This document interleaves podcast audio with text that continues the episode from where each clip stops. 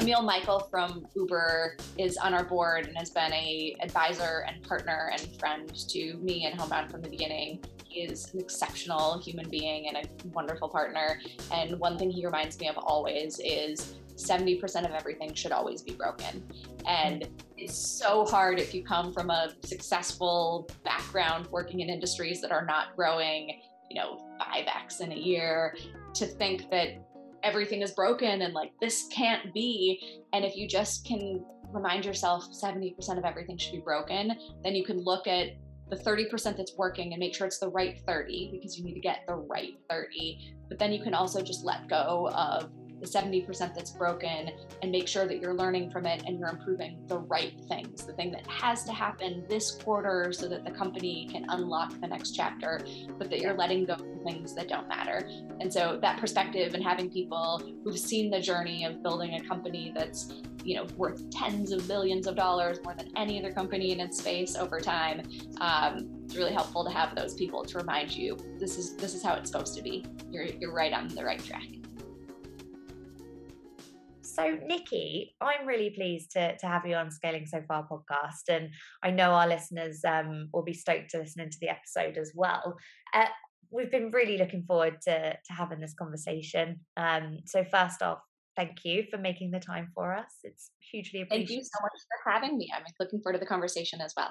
Awesome. And and just um to kick us off, in your own words, are you able to share a bit more about your sort of personal story um, what did the journey look like for you um, leading up to the founding of Homebound?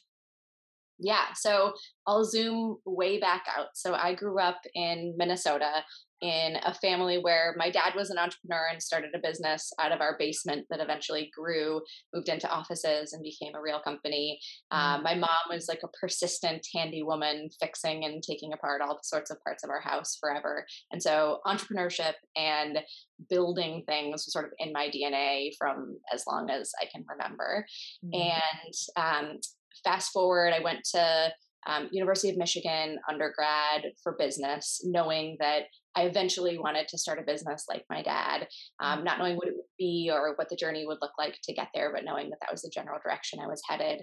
And I graduated uh, in three years from Michigan. And so I moved to New York City by myself with no friends. And uh, I took a job at Pepsi during the day working on the Pepsi brand team. I wanted to learn big brands and understand how do you create power beyond what sugar water should feel like it has for consumers and was really excited about that job. Um, but then I met Stephen Ross from the Related Companies, which is the largest developer in Manhattan. They build residential properties all over Manhattan and now around the world.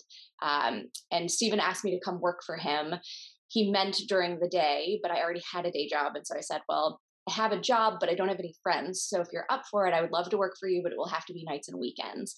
And he thought that just crazy enough. And so out of college, my first two jobs were working during the day for a sugar water company with this big, powerful, incredible brand, and then working nights and weekends for one of the biggest residential developers in Manhattan but there wasn't a strong brand. Nobody would ever say, like, I just have to live in this type of house. And so yeah. it was a really interesting juxtaposition early on in my career around there are no really wonderful brands around home, and home is the most important thing any of us will ever purchase and there's no brand around it so that was sort of that was something that really stuck with me um, and then i went from there and lived in a series of truly not nice apartments where I, I, went to business school and then I stayed in Boston for a bit and I, I came out to San Francisco and I would always do sort of quick renos myself, um, not well, of all these places. And I got really hooked on the idea of being able to improve my space and mm-hmm. fix things, build things. Um, and I noticed that lots of other people felt like they had no idea how to do that and they were just trapped buying whatever existed already. And mm. so thought a lot about democratizing the ability to create your own space and the ability to build something that felt like a home for you, that worked for you, that worked for your family. And so that was something that was really important to me um, and something that I thought about a lot. Uh, went from uh, New York to business school and then went to Bain, where I spent almost a decade doing digital transformations for old industries and consumer companies trying to find their way into the digital age. And from mm-hmm. there, um, ended up meeting the founders of Thumbtack really early. Um, Thumbtack is now the largest and fastest growing local services marketplace, but at the time it was a scrappy little startup with some of the most brilliant, kind, uh, and dedicated people I had met.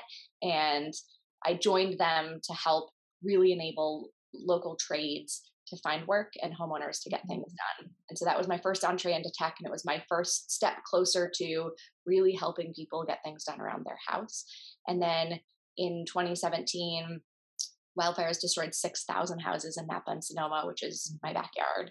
And we watched what was happening around us and knew um, a simple marketplace wouldn't solve the problem of getting someone home. Uh, my co-founder lost his home in the fire, and we just looked at each other and said, "There's got to be a better way. We need to build a next generation home builder that is capable of overcoming all of the consumer barriers to getting a house built, and mm-hmm. really use technology to power a solution that's never existed before." There is so much in there. I would love to unpack. I'm also I, I, okay. Where do I start? I think number one, that's an incredible story. And I think what is really um it's amazing is to see that the experiences that you you had even at the very early stages like moving to new york and not having any friends but just having sort of the four walls that you're in and looking for that experience in, in the roles that you found like that must then shape this sort of wanting to build a home, have somewhere to call home, feeling comfortable in your four walls, being able to do what you like to it, being it, I think it's that yeah, the the, the comfort and and that early experience of being somewhere completely alien to you all by yourself must have had a huge influence on what you knew to be home and wanted to to call home in the future. Um, yeah and I think, you know, as a kid, we moved from, I was born in Kansas City and we moved to Minnesota. And I watched my mom, you know, we did, we had very little money. And so this was not like, oh, let's do some fancy renovation. It was like, no, let's figure out how we can take existing furniture and make it feel like ours, you know, used things that we could get, or let's figure out how to, you know, redo part of the kitchen by ourselves in a way that really serves how we want to use it and what feels like home for our family. And so, mm-hmm. yeah, from a very early age, I think the the power of being able to craft your own space has been something that's really important to me. And I love teaching people how to use power tools, and I love learning and trying to get better and better at building things myself. Um, but it got to a point where I was like, well, if you could just democratize this, if you could just make it easier for people to get a house built so that they didn't have to choose from what today there's no inventory of single family homes anywhere so there's really nothing to choose from but during normal times you'd have lots of used houses you could choose from but none of them would feel like they were yours.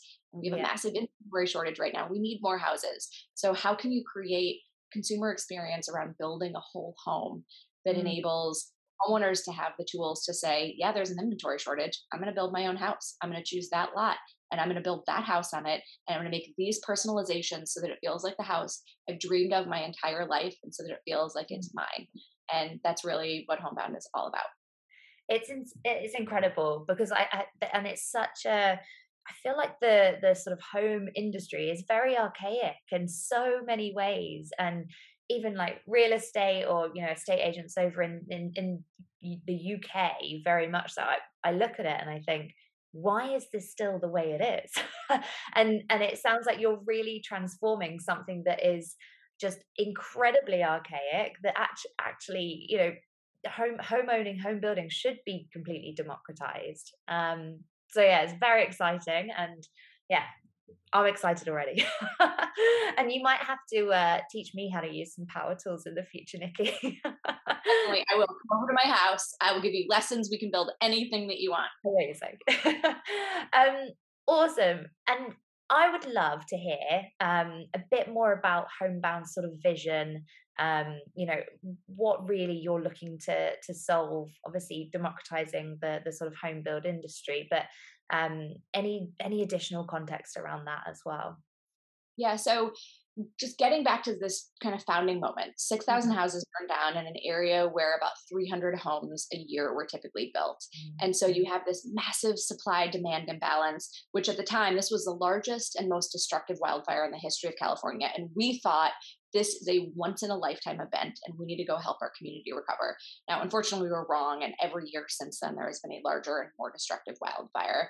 Um, and so natural disasters are something that we as a country, we globally really need to figure out how do we respond better to them because they're not going to happen once in a lifetime they're going to happen frequently and so mm-hmm. there's something around that that's sort of resilience and ability to rebuild quickly that's really important but really the core to our story was we had friends and family and co-founders and team members who needed to get their house back and if you talk to people and this is in a really lovely area where people were generally quite well insured. And so you'd have homeowners with million dollar insurance checks in their pocket who were paralyzed. They couldn't figure out how to navigate the maze of insurance and architecture and permitting. And then they finally find their way to a builder.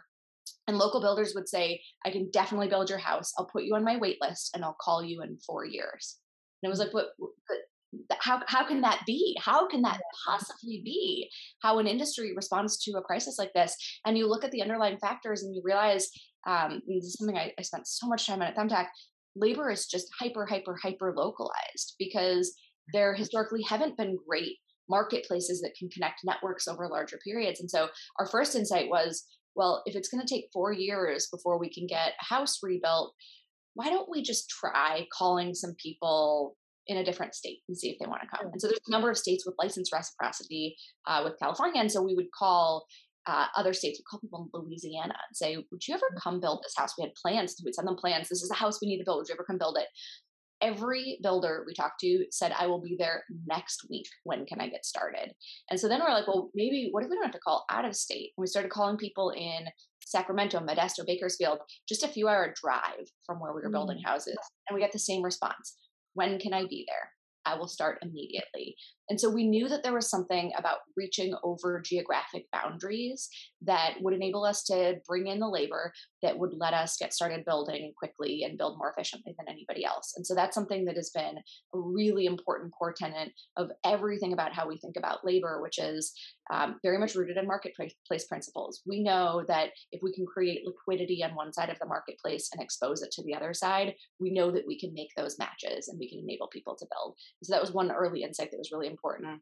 Mm-hmm. But other huge piece of this is if you've ever built a house or done a renovation, you know that there's almost no technology used anywhere in the process. You know, multi-million dollar homes in the US are built with maybe an Excel spreadsheet to give you a high level sense of budget and a high level sense of cost or timeline.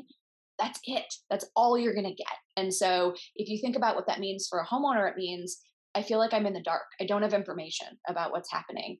And what it means for a builder is I'm constantly scrambling behind the scenes to try to clear paper invoices and try to bill a customer the right amount. And I mm. have no leverage. In so many other industries, people are working with incredible leverage with software that's been custom designed for them that makes their jobs really easy. And that simply doesn't exist in construction, and it particularly doesn't exist in home building. And so it's it's like they're you know everybody who's working in this industry is sort of working with one hand tied behind their back and mm-hmm. venture dollars are starting to flow into prop tech um, but with home building specifically there just hasn't ever been a player that's been capitalized to build the software that would change what was possible on both sides of the equation for a builder to be able to have everything that they need at over 600 steps in building a home at their fingertips with a really easy to use piece of software that they could use at home, they could use on their phone, they can keep their project going and know what's happening. And for the homeowner, the ability to see every day without going to the site what's happening and where are we versus expectations and why mm. and are there decisions i need to make are there payments i need to make to keep things moving and so the second big insight for us was just there's no technology anywhere here and without technology nothing can never get better and so let's create platform that can be all the technology you need from first touch with a homeowner through 10 years into living in the home. And let's make sure that we're capturing data at every step of the process so that we can make the build better and we can create a customer experience that's totally unprecedented. Mm, a customer and a supplier experience that makes both sides of the equation feel empowered and comfortable and like they know what's going on and, and have that real time update. I think I think you mentioned this earlier. It's absolutely insane, isn't it, that we the the home building industry is so far behind when owning a home is probably the biggest investment you will make in your entire life. And they're huge projects and you spend majority of your life at home now more so than ever right with people working remotely so yeah i think it's just absolutely a, a mission and a, and a company that i'm sure many many people can get behind so um yeah i definitely am and uh, i uh, something that i wanted to touch on does tie in with that and that is sort of being so purpose driven and i think that you know the moment in time that that you really founded homebound off the back of those um, wildfires that must be something that really resonates with people. As you say it's it's really affected them um, in their real lives and aligns what you're looking to achieve aligns with people's values and, and topics that they genuinely care about um, is this what you feel has contributed to homebound being named as one of america's best startup employers that was last year so congrats on that um, but do you think that that's a, re- a real draw for a lot of your employees? And are there other aspects of of the employee experience that you think really, really um, sort of tied in with that?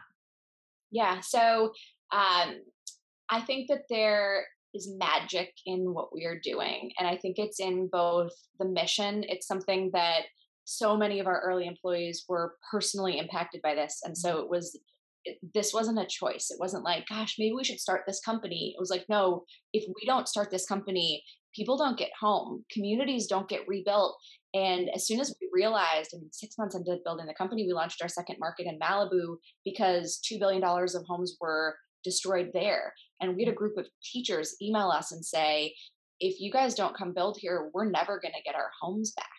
And so there's something incredibly powerful about that mission. It really was from day one. It wasn't about, you know, let's build a cool tech company. It was about we we have to help our neighbors and our friends and our family. And as soon as you've been through this experience with one community, you know what it feels like. You know the arc of utter despair at the beginning and hopelessness.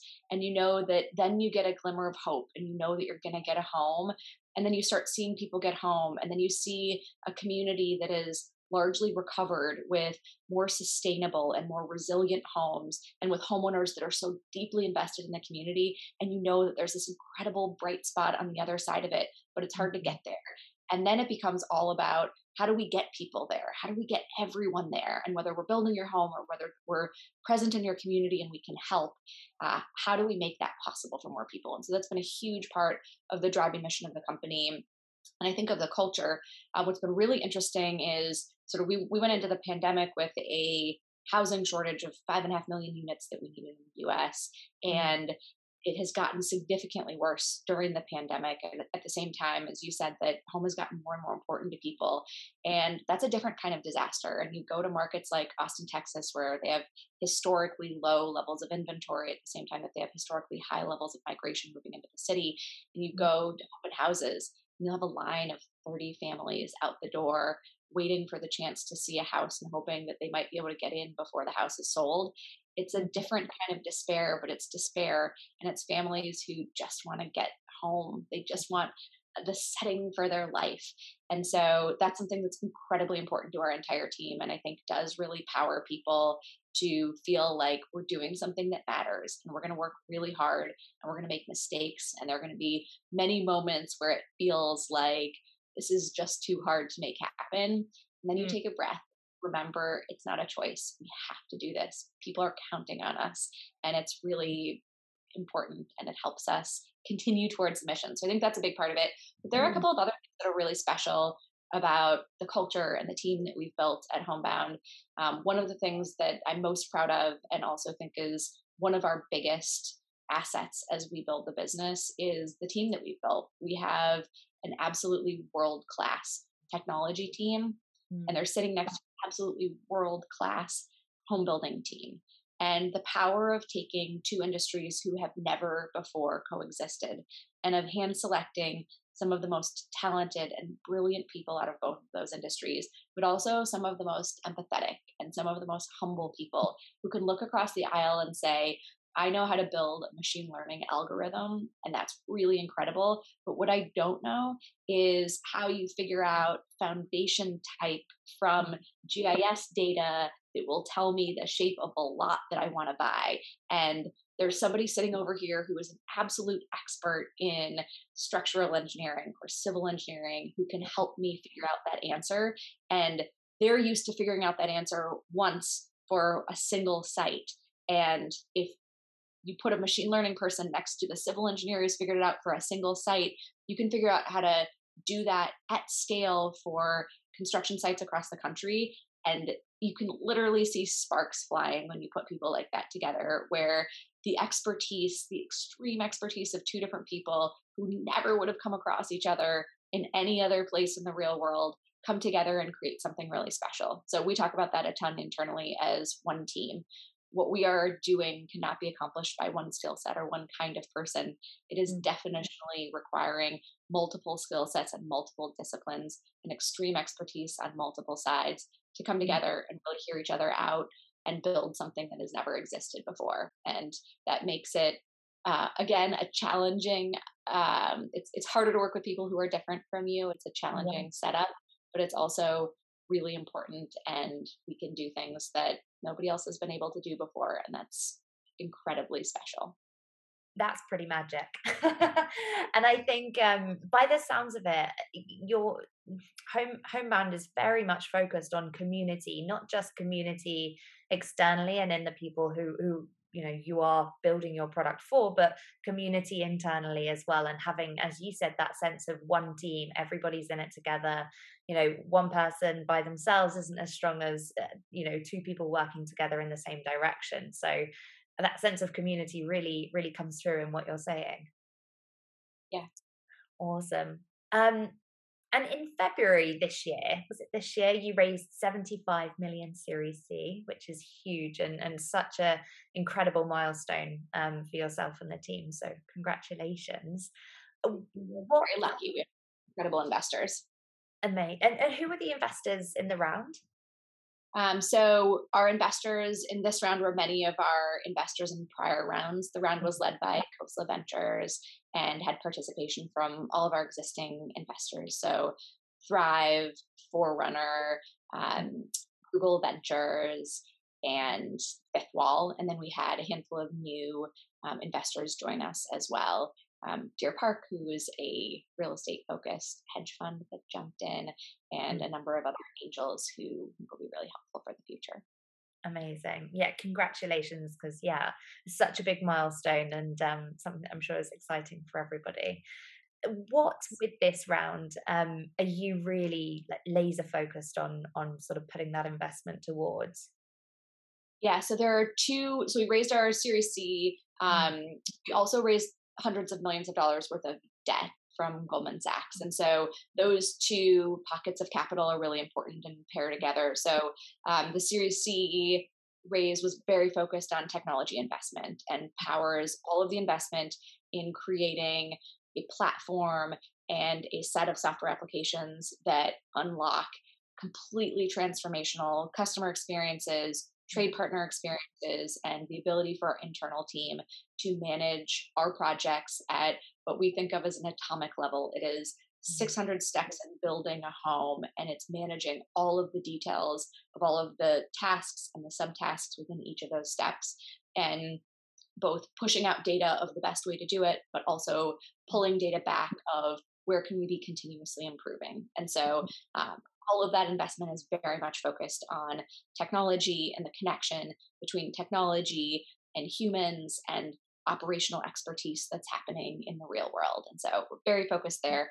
Um, at the same time, we raised this large fund from Goldman Sachs that would enable us to go out and buy lots so that we could create new for sale inventory for homeowners in all of our markets across the country. And that's really important as well because as much technology as you build for home building, you can make it easier for people who are already going to build a house. But if you don't unlock net new places to build, um, then you're not really solving the overall inventory crisis that we have as a country. And so we said we really need to make it possible for anyone in our markets to say, I want this lot and this home on it, and go through this the process with our checkout flow and our homeowner portal um, mm-hmm. to be able to turn that into reality. And so the Goldman Fund enables us to do that as well.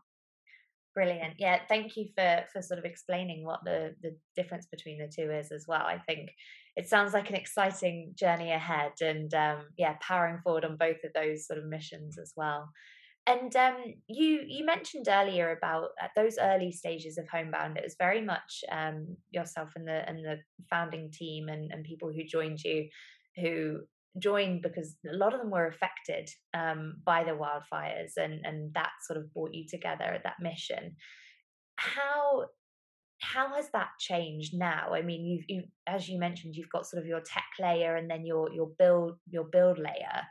They're two very distinct pipelines so to speak or, or types of talent that you're looking for how have you evolved your approach to that sort of uh, from that early stage through to now and how you're sort of bringing in the right talent for where you're at right now?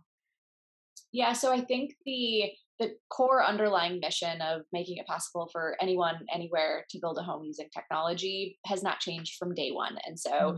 everyone we're hiring and everyone we have hired um, is focused on that mission and enabling that to become reality and so the evolution for us has really been driven by a couple things. One is we've gotten a lot bigger, which means we have the ability to hire people who have extreme expertise in more specific areas um, mm-hmm. who can really help propel us forward. So, whether it's people who know everything about acquiring lots and land, or people who know everything about building machine learning models, or people who know everything about building really incredible architecture that's flexible and can be applied across markets. And so, um, one big thing is we've gotten just incredible expertise and more and more talent on the team. Um, mm. the second thing, which was really pandemic driven for us, you know, in the early days, we were very focused on being together in offices like any other startup. And so we had offices in San Francisco, and then we had an office in Denver where most of our tech team existed. And then the markets that we were building in popped up offices. Um, but at the very beginning of the pandemic, um, somebody on my team who had been trying to recruit for two years to move to San Francisco uh, to work with us called me and said, Hey, can I join you now and just not move to San Francisco? And I was like, yeah, actually, let's try that. And that was the beginning of what has really opened the floodgates for us of we're a primarily remote first company. And what that means is we would love to have people who have incredible expertise and are driven by our mission to join us from all over the country. And so we've been able to bring in talent that frankly wouldn't have been possible to hire before that is mm. contributing to that expertise and that ability to drive more and more quickly towards our mission and unlock homeownership for people across the country in ways that are far greater than what I imagined would be possible. And so that's also uh, been a huge accelerant of both our growth, but also of the talent density that we've been able to create within Homebound. Mm, that's incredible because I think um, for for a lot of companies, the the pandemic pandemic really did unlock that sort of accessibility to talent, um, and it was sort of eh, eh, uh, we i think we actually we had an office we've been remote first since we were launched in like 2013 but we've always had a head office in london where everybody can go if they want to go. And very quickly we were like why do we have that? Like why is it why does it have to be a permanent four walls? And even we shifted being remote first we shifted and got rid of that and just gave everybody accessibility to an office no matter where they were through like co-working spaces but I think for so many companies, it really did, yeah, unlock that that chance to say, let's give this a shot and see if it works. And you know, great for for you you guys that it it worked really well. So that's awesome. And are you are you hiring talent? Is it um are you looking for them to be US based, but they can be distributed anywhere in the US? Yeah, so today all of our teams except engineering are exclusively US based. Um, mm-hmm. we do hire for engineering roles today in the US, Canada, and. Kenya. we are also exploring other international markets. And so, very open to engineers from other markets. Um, and at some point, we absolutely have ambitions to be a global company. So, for listeners who are in other markets, and know that we are coming for you as soon as we can get there. Amazing. Where do you, are you allowed to give us a hint as to sort of what markets you're looking at globally? Um, so I will say for the foreseeable future, we are very focused on the U.S. market. Construction in the U.S. is one and a half trillion dollar market. It is massively fragmented, and we have a tremendous amount of work in front of us for uh, focusing on this market and really perfecting the way that we are building homes for homeowners in US markets. So we'll be expanding to more markets in the US. Um, you can stay tuned for more details on that later in the year. Um, but we'll be very focused on the US. And then over time, I think many of the problems that the industry faces here of just complete mm-hmm. lack of technology, hyper localization of labor, just a complete information asymmetry between homeowners and the industry all of those things are endemic to the industry globally. And so, um, my hope and expectation is many of the things that we're building will be broadly applicable across other markets over time. Yeah, I can uh, I can vouch for the need being there over here in the UK. um, and throughout the process of of founding, co-founding um, Homebound and building your team, um, what have some of your biggest learnings been personally? Yeah. Um, so I'd say one of the biggest things I tell anybody who says I really want to start a company is don't ever start a company that you do not feel in your bones must exist in your lifetime because I have done a lot of hard things in my life, including birthing three children. And I will tell you, building a company is by far the hardest thing that I have ever done. Mm. And there are so many moments in the early days where you know you get rejected by an investor or somebody you hired turns out to not be successful or somebody quits or uh, you know a homeowner goes with another builder and you have these moments of thinking this might never work mm. and mm-hmm. it's exhausting and it feels impossible so much of the time and if you don't have something to come back to that says i know it feels impossible but i'm going to go to sleep and I'll wake up in the morning feeling differently. Or I'm gonna uh, I get very into meditation as a way to survive impossible moments. I'm gonna go take a 10 minute meditation break and come back and reassess what feels possible. You need something that pulls you back and says, this has to exist. And I know it's really hard, but I believe it must exist. And I believe we're going to be able to make it exist. That's mm-hmm. so important. So only start something that absolutely has to exist. Otherwise, work for an existing company because it's much easier. Um, the other thing that my co founder, Jack, told me a lot in the early days um, that was really helpful and I think really powerful is you know if you consistently live on the edge of your comfort zone your comfort zone will continue to expand and that is so true and i think in the early days of building your first startup it feels so uncomfortable and there aren't good milestones of you know as a series a company am i doing really well or am i doing terribly? There's no yardstick there's no benchmarking of well what should my revenue be and how many employees should we have and what should my cash burn be and you know how should things be going? And so it feels i think for many really type a people who are used to being successful feels really uncomfortable and really hard.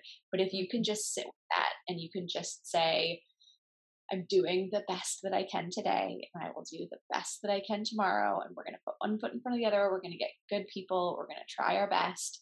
And you start to see the arc of, well, yeah, it's it's up and down and all over the place, but the the mm-hmm. arc is positive. The arc is that we're building something really special, um, and it's pretty powerful to be. We're now almost four years in, and it's really powerful to be able to see that in moments of real turbulence or instability or where it felt like nothing was going to work, those are actually the moments where something unlocks, where you think, well, how could we possibly be successful in this market? And, you know, for us, like we went into Austin as our first non disaster market and mm. we had no idea how we were going to make it successful. And you quickly figure out well, if we don't get land, we're dead in the water. So we went out and got land and we figured out how to build an entirely new business unit, an entirely new technology to make that possible.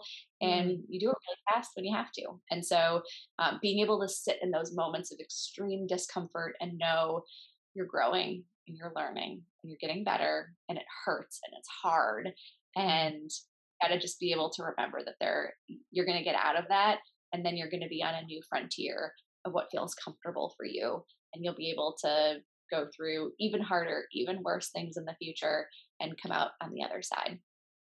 Amazing. I think that's an epic piece of advice an epic epic learning because i think it also talks to the importance of having that bigger picture and always being driven towards that mission and seeing that you know there will be small things that come up that make you think why am i doing this? and and actually if you panic in those moments you can end up making rash decisions or not the right decisions um so it's like the importance of pulling yourself out and looking at that bigger picture and as you say really when you're up close it looks you know jaggedy but when you go back it doesn't look so jaggedy it's you know it's all the perspective piece so i think that's a fantastic bit of advice and um, for you, were there any sort of initial mistakes that you you made, um, or sort of roadblocks that that you really learned from um, at those early stages, and and how did you overcome those?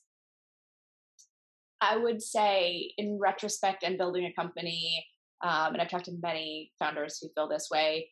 Almost everything that we ever did at the beginning was a mistake. Like if you talk to anybody in the home building industry and you say, what is the worst way to start a home building company? They would tell you start building custom houses in California, which has the hardest permitting of anywhere in the world. I mean, it is it is really so dumb, so dumb to start a company that way, and yet that's how we started.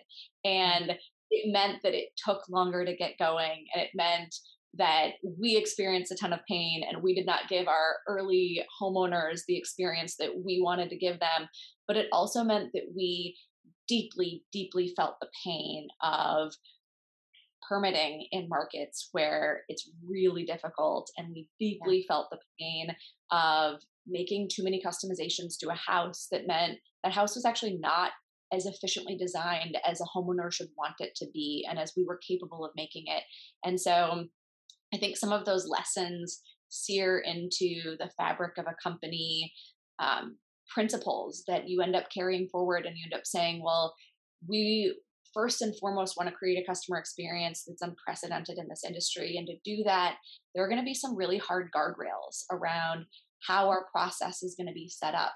And I can imagine if we had started with a dramatically simpler offering and we didn't let anyone customize their homes, um, and if we'd started in a state like Texas where it's a lot easier to get things permitted, we wouldn't have that intense understanding of how hard and how complicated it can be for homeowners and for our trade partners and for our team.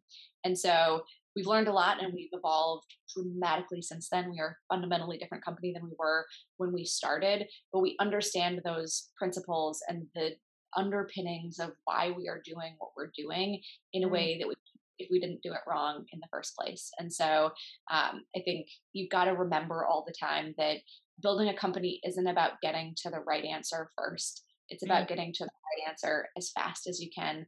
And it's about knowing that the right answer is just part of the bigger right answer of what you're building and that you're trying to get all these little nuggets of right answers together and assemble them in the way that works right now. And one of the things that is most important about the DNA of most tech companies is that they view themselves more as living beings where there's a right answer today but what's really powerful about technology is it can help you understand the underlying data of how that right answer is changing over time. And mm. so being able to learn and adapt faster than anybody else in the industry that's the most important thing that we're building and technology enables that. And so if you know that then you can sort of disabuse yourself of the idea that there's one canonical right answer today and instead you can say let's gather all of the information let's look at it in the, the right ways and let's continuously improve so that every day we're better than we were yesterday and mm-hmm. then let's remember that that trajectory of compounding improvement every single day will eventually get us to a place that we can't even imagine right now and so mm-hmm. kind of keep that in our minds and keep reinforcing that continuously and that's a huge element of um, trusting the process right and knowing yeah. if you're work if little steps forward yeah trust the process and for every right answer you're going to have 10 15 20 wrong answers but it's the right answer that is the is the gem and you need to carry forward so no I, yeah emil emil michael from uber is on our board and has been a advisor and partner and friend to me and homebound from the beginning is an exceptional human being and a wonderful partner and one thing he reminds me of always is 70% of everything should always be broken. And mm. it's so hard if you come from a successful background working in industries that are not growing, you know, 5x in a year to think that everything is broken and like this can't be and if you just can remind yourself 70% of everything should be broken then you can look at the 30% that's working and make sure it's the right 30 because you need to get the right 30 but then you can also just let go of the 70% that's broken and make sure that you're learning from it and you're improving the right things, the thing that has to happen this quarter so that the company can unlock the next chapter, but that you're letting go of things that don't matter. And so that perspective and having people who've seen the journey of building a company that's you know worth tens of billions of dollars more than any other company in its space over time um, it's really helpful to have those people to remind you this is this is how it's supposed to be you're you're right on the right track brilliant it sounds like a fantastic advisor to have as well. So, um, and something else, something I noticed about Homebound um, is you're very much focused on building a diverse um, and inclusive workforce as well. Um, and balance, obviously balancing that with the need to scale, um, which is brilliant to see. For you, what does this look like in reality? Um, have you got sort of key initiatives that you're focused on, or is it something that you've really embedded within the organization? Yeah, so one of the things that's super important about what we're building is that diversity of thought and creating an inclusive environment where people of different backgrounds feel comfortable speaking up. It's not like a nice to have in the org that we would, you know, like to have because it makes you feel good. It is absolutely essential to everything that we're building because we're trying to get engineers to build software for construction leaders who've never used software in their entire careers. And mm-hmm. so, in order to create an environment where, first of all, you can recruit those two people who are both elite specialists in what they do, who everybody else would like to hire for their typical industries, you can bring mm-hmm. them to Homebound.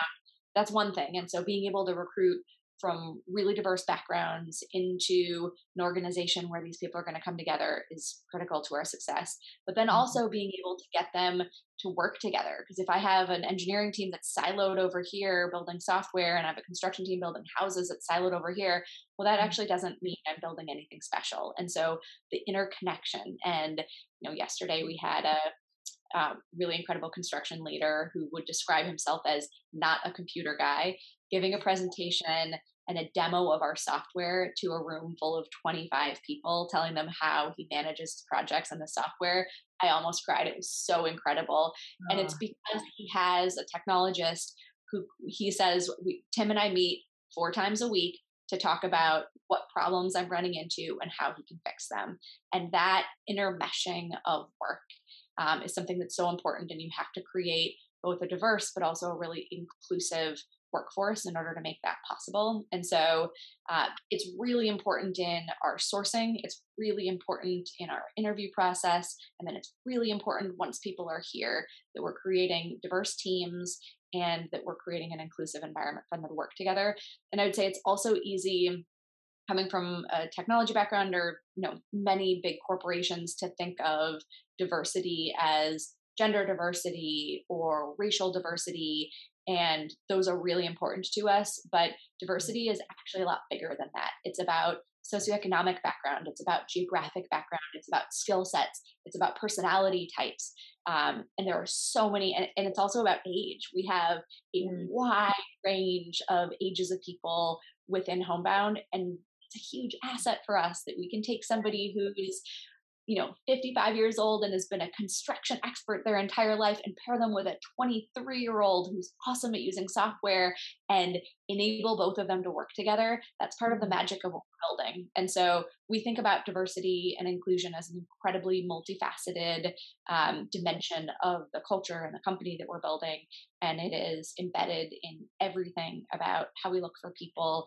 and how we bring them in and how we onboard them and how we expect people to work together and it is a critical part of everything that we're building. And i can imagine and it sounds like yeah it sounds like you your your thought process around diversity and it not just being based on that sort of you know demographic data it is actually a lot about diversity of thought and, and background age as well.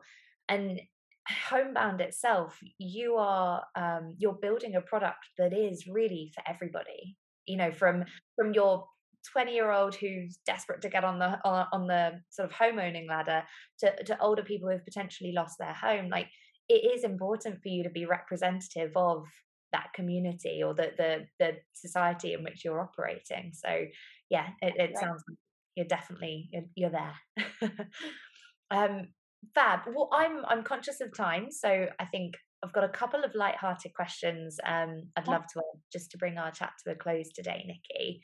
Um, is there anything that you're super passionate about um, that you just find tons of joy in? And this can, of course, be professional or personal or both.